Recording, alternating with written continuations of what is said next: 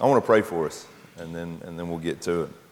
Father, we come to you now in the name of Jesus. And uh, God, I pray for your anointing. I pray that you would anoint uh, my words. I want my words this morning to come across as humble, but also authoritative, like I want them to matter. I pray for the people in the room, people watching online, that you would give them ears to hear, eyes to see what you want to say to your beloved church this morning. It is in Jesus' name we pray, and all God's people said, Amen. Amen. I don't know if y'all realize this or not, but uh, a lot of people these days are, are meal prepping. Are you familiar with that? Like a lot of people are meal prepping, and this is kind of what that is. If you don't know, is that like maybe on a Sunday afternoon they'll um, just grill up a bunch of chicken, and then they pull out a bunch of Tupperware bowls, and they'll put like maybe they have seven pieces of Tupperware, and they'll put a chicken breast in each one of those Tupperware bowls. Might throw in some chickpeas, maybe a little squash, something like that, right? and then that's their lunch for the week. Like every day, that's what they are going to eat. And the idea is, you know, these people, they want to uh, eat healthy. They recognize that's a very difficult thing to do on the fly. And so they develop a health plan. They have a health plan. And I, I can respect that. And then um, there are other people who are just uh, really good at budgeting their money.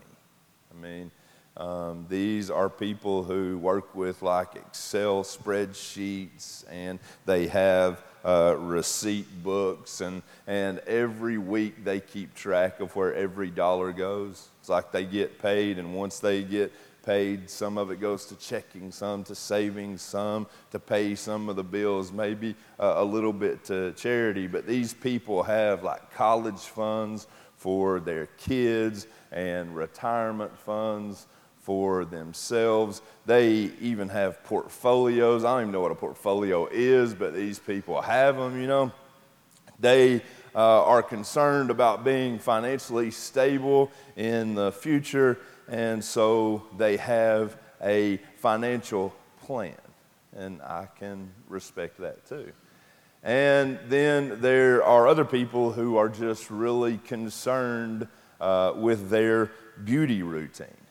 Like they're focused on taking care of their skin, trying to maintain that youthful uh, glow and vitality. And so these people at night, every night before they go to bed, they put on all sorts of different like face moisturizers and creams and stuff like that. I mean, it's like um, uh, I've got this face wash and it's made out of ash from the Himalayan mountains. And I've heard that it is incredible at unclogging pores, you know, and it costs like $100 an ounce, but I had to get it because it's magic. And so now I use it all the time, every night before, uh, before I go to bed, because you got to keep that skin tight, if you know what I'm saying. I mean, these people, maybe they go to spas and they do like Botox or, the, uh, or certain pills or just any kind of, of, of special treatments or whatever it is they do, but they're just really concerned about maintaining their look. And so they have a beauty plan.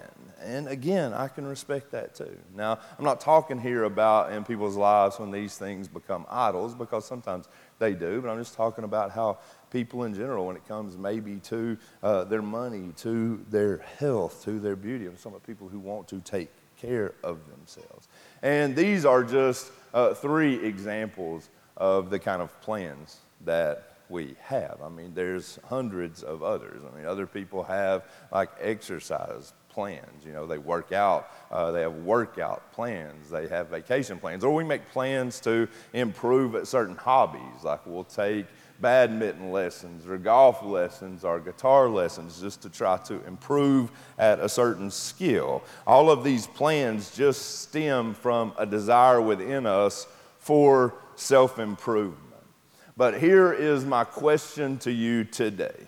And then I want us to get into the text for th- this morning. What is your discipleship plan? Like, what's your plan to become like Jesus? Do you have a strategy in life to build character? Like, how do you integrate discipleship and spiritual formation into your daily life. I mean, surely, if we have plans to take care of our bodies and plans to protect our skin, shouldn't we also have a plan to nurture our souls? Jesus himself said, What good is it for man to gain the whole world but to forfeit his soul? Church, many of us know God. And as Mark talked about last week, we know that we are supposed to become imitators of God, but we do not have a plan or a process to make that happen. Why? Why? Could it be our unwillingness to submit our lives to God's authority? Could it be that our rebellious hearts are much more interested in God's hand than in God's plan? Now, I want you to put a pin in that, okay? We're going to pause right there and we're going to come back to that here in a few minutes. But right now, we're going to look at the text for this morning. Turn with me to Ephesians chapter 5, and we're going to look at verses 22 through 33.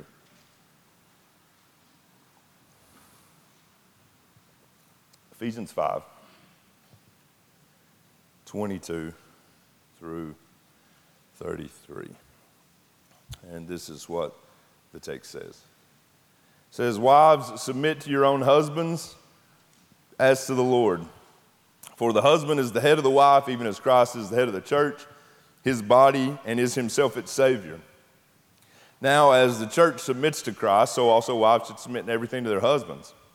Husbands, love your wives as Christ loved the church and gave himself up for her, that he might sanctify her, having cleansed her by the washing of water with the word, so that he might present the church to himself in splendor, without spot or wrinkle or any such thing, that she might be holy and without blemish.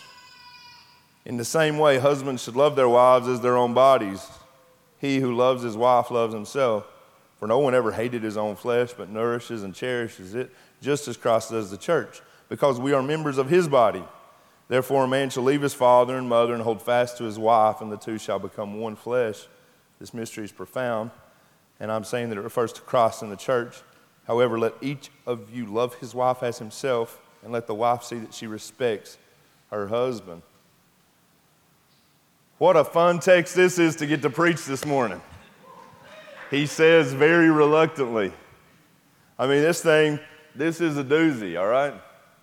Uh, I have been in ministry now for uh, almost 20 years, and um, I committed pretty early on in my ministry that I wouldn't avoid tough text. You know, I mean, when we're doing a series and verses come up, even if they're not easy, I've just always said, hey, I'm going to preach those things to the best of my ability because if the Bible speaks to it, I kind of feel like we ought to talk about it. And so that's what I'm going to do today, okay? I'm going to give you the best that I've got. Now, what I would ask uh, from you all is, hey, show me a little extra grace this morning, okay? Uh, recognize, as I do, that this topic is delicate. I mean, especially for those people who have um, been hurt, you know, deeply or are deeply wounded. Historically speaking, there's no denying that these verses have been used to marginalize and oppress women. And I have no interest in that. Okay? I know that there are some of you in the room that when you hear those words, wives, submit to your husbands. It makes you cringe, and uh, I think that that is a, a reasonable response. I honestly believe that the word submit is one of the most hated words in the English language because uh, over the years we have heard and seen it be used and manipulated to lead to the corruption of power when I told Stacy what I was going to preach on this morning, she just went, shoo. And when I told Bethany what I was going to preach on, she just kind of stared at me for a minute. But alas, here we are, our final series uh, on uh, with love incorruptible from the book of Ephesians. Let's go. Now, there are two main mistakes that I think people make when they approach this text. Uh, the first, I believe, to be a mistake of offense, and the second to be a mistake of order. And we're going to talk about both of those, but let's talk first about the mistake of offense. There is no question that when many women read these verses, they are offended by them. They don't like the idea of being told or asked to place themselves under anybody else's leadership or under someone else's authority. And while I understand that, what I don't understand is why more men aren't offended by these verses. And this is what, this is what I mean, okay? While Paul calls wives in the text to, to submit to their husbands, he calls men in the text to love their wives the way that Christ loves the church. The call on women is a call to submit, the call on men is a call to die. Uh, can we at least all agree that both of these are incredibly difficult things to do? They are both uh, offensive. I mean, think about how Christ loved the church. He bore all its shame, He took upon Himself all of its pain. He gave up His entire life for His bride. So, Paul is saying to the women at the church in Ephesus, you need to submit to him, but he is saying to the men, the church in Ephesus, you need to lay down your life for her. One is a call to submission, the other is a call to sacrifice. Neither are easy. In 1 Corinthians chapter 13, Paul gives us a taste of what the love of Jesus looks like, like the way that Jesus loves his bride. And uh, it's, it's a beautiful passage. I'm going to read it from the message. This is 1 Corinthians 13, starting in verse 4. Again, I want you to keep in mind this is the way that Christ loves the church, his heart for the church. This is what the text says. It says, Love never gives up. Love cares more for others than for self. Love doesn't want what it doesn't have. Love doesn't strut, doesn't have a swelled head, doesn't force itself on others, isn't always me first, doesn't fly off the handle, doesn't keep score of the sins of others, doesn't revel when others grovel, takes pleasure in the flowering of truth, puts up with anything, trusts God always, always looks for the best, never looks back but keeps going to the end. Love never dies. Now, these verses are incredibly beautiful, but they are also incredibly challenging. I mean, how are we supposed to do that? I was talking to Randy Love and Mike Morris last Sunday night as we were tearing down after the Haitian worship service. And I was just telling those guys I've been swimming in this passage from 1 Corinthians 13 for a while. And I was trying to let that kind of love of Christ reflect back on me and seeing, okay, where's some gaps in the way that I love people? And I really felt like the Spirit just kind of called me out on that line where it says, love doesn't keep score of the sins of others. Because I'm going to tell y'all right now, in the form of confession, I keep score. I'm not proud of it. But if you've hurt me, I won't let it prevent me from loving you. But I have a logbook, a mental logbook in my brain, and I've got little notes in there. I take notes all the time on, hey, this is the way that I've been grieved. This person did this. And I find it incredibly difficult to let it go. And Jesus saying here, hey, love don't do that. That's not what love, love doesn't keep score. That 1 Corinthians 13, church, this is what Paul means when he says that husbands are to love their wives the way that Christ loved the church. We are supposed to put their needs above our own. We are supposed to put up with anything, to trust God always, and to never look back. We're supposed to always want to see the best in our brides. Listen to me, church. This isn't a text about pulling rank, it's a text about outdoing one another in love. These verses, it's not a text about pulling rank. These verses are about outdoing one another in love. If Paul calls wives in the text to make themselves low, he is calling men in the text to make themselves even lower. Our example is Jesus washing the disciples' feet. We all know in that story who the person is that has the authority. It's Jesus. but he's also the one on his knees with a bucket and with soap and with water. This is a text about submission and sacrifice. It's a text about the laying down of pride, but also the laying down of a life. Ultimately, this is a text about the love of Christ. And when we read it, I think both sexes should be offended by it and challenged by it. Are y'all with me? Making sense?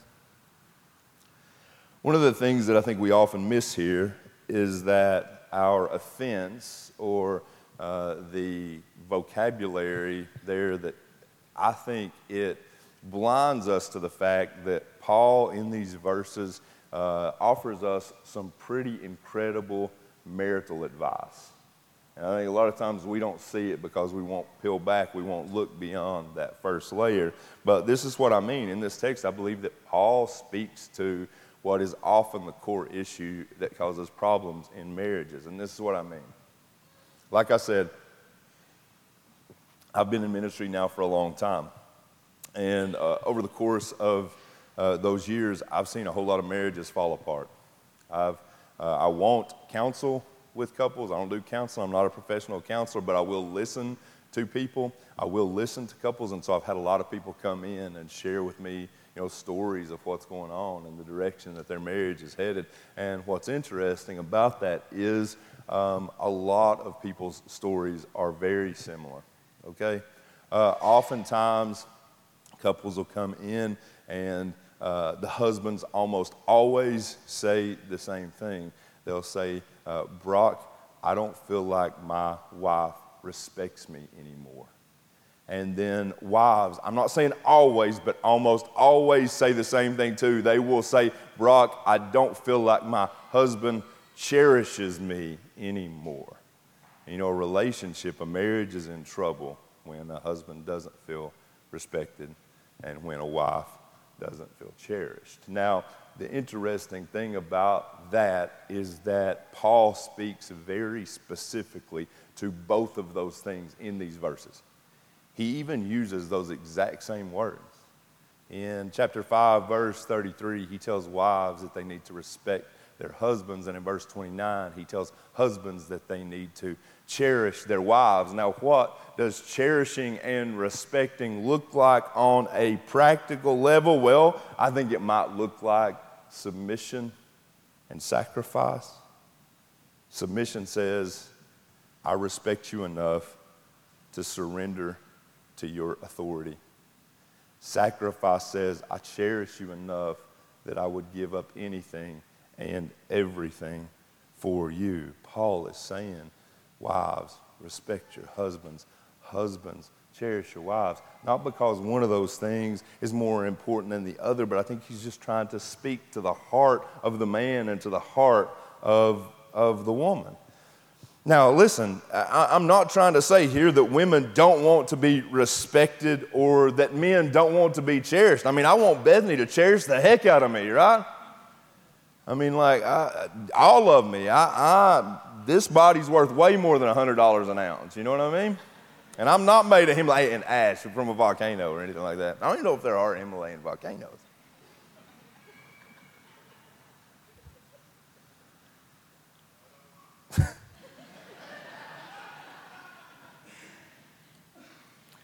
I think Paul's just speaking here to what he saw. And just like in our culture, we, we a lot of times try to think that we're way different. Things are way different now than they were back then. I'm not so sure that's true. I think maybe he had counseled with a lot of couples who experienced what the same thing that I experienced. A lot of people came in saying the same thing. And so Paul pushed back on that. And he goes, You respect him, you cherish her, and that, that, that'll be, that's holiness. You respect, you cherish, you submit, you sacrifice. That's the problem of offense. And this brings me to the problem of order.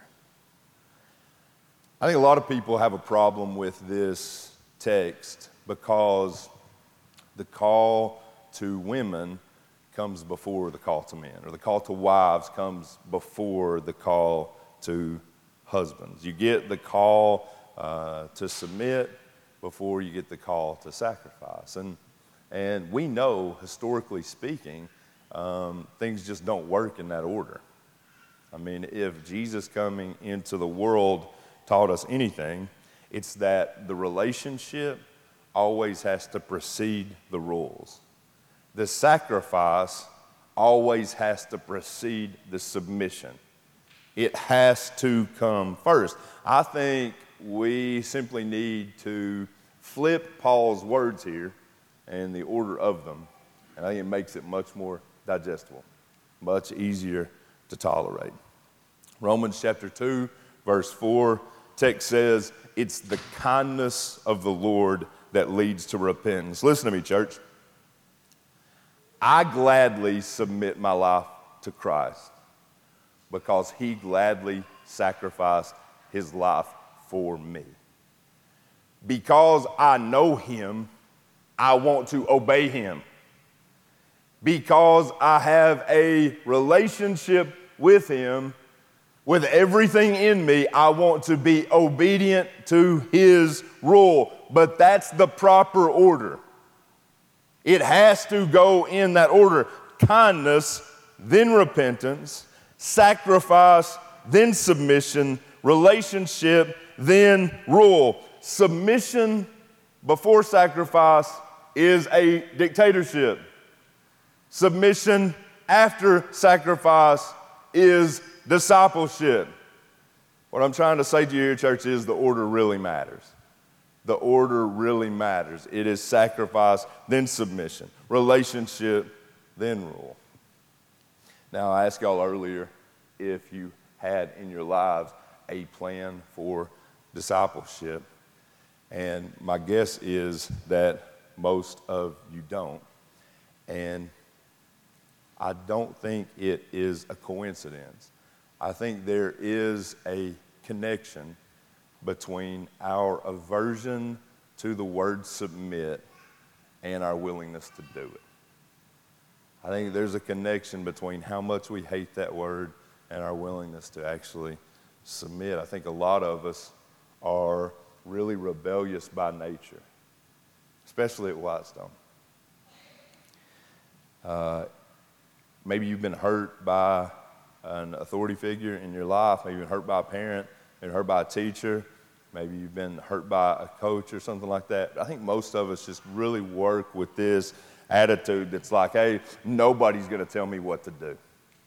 Nobody's going to tell me what to do. I am my own person. I call my own shots. I'll determine my own fate. Nobody's going to see me vulnerable. Nobody's going to see my weaknesses. I take care of me. Nobody else takes care of me. I think that's the general attitude of most of the population. And while that is an understandable attitude, it is not a Christian one.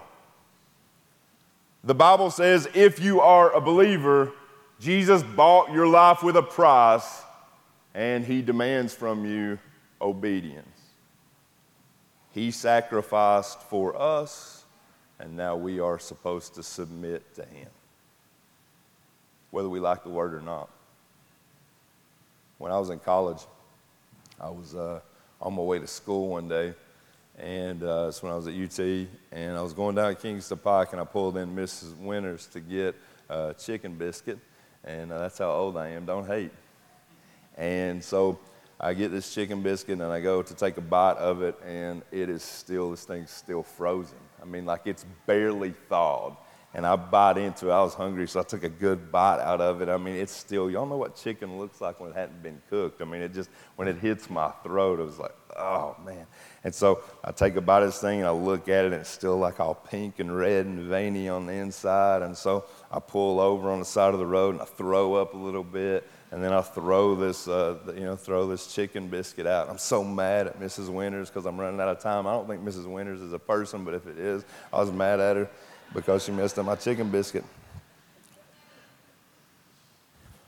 Point is, I didn't give up eating chicken biscuits forever after that, you know, um, because if I would have, you know, if I'd have got that one bad chicken biscuit and then decided I'm never going to eat a chicken biscuit again, I would have missed out on the deliciousness that is a number one from Chick fil A. You know, what a delicious chicken biscuit that is. And the even better Cajun filet chicken biscuit served at Bohonglace. Yeah, I said Bohonglace. I know it's Bojangles.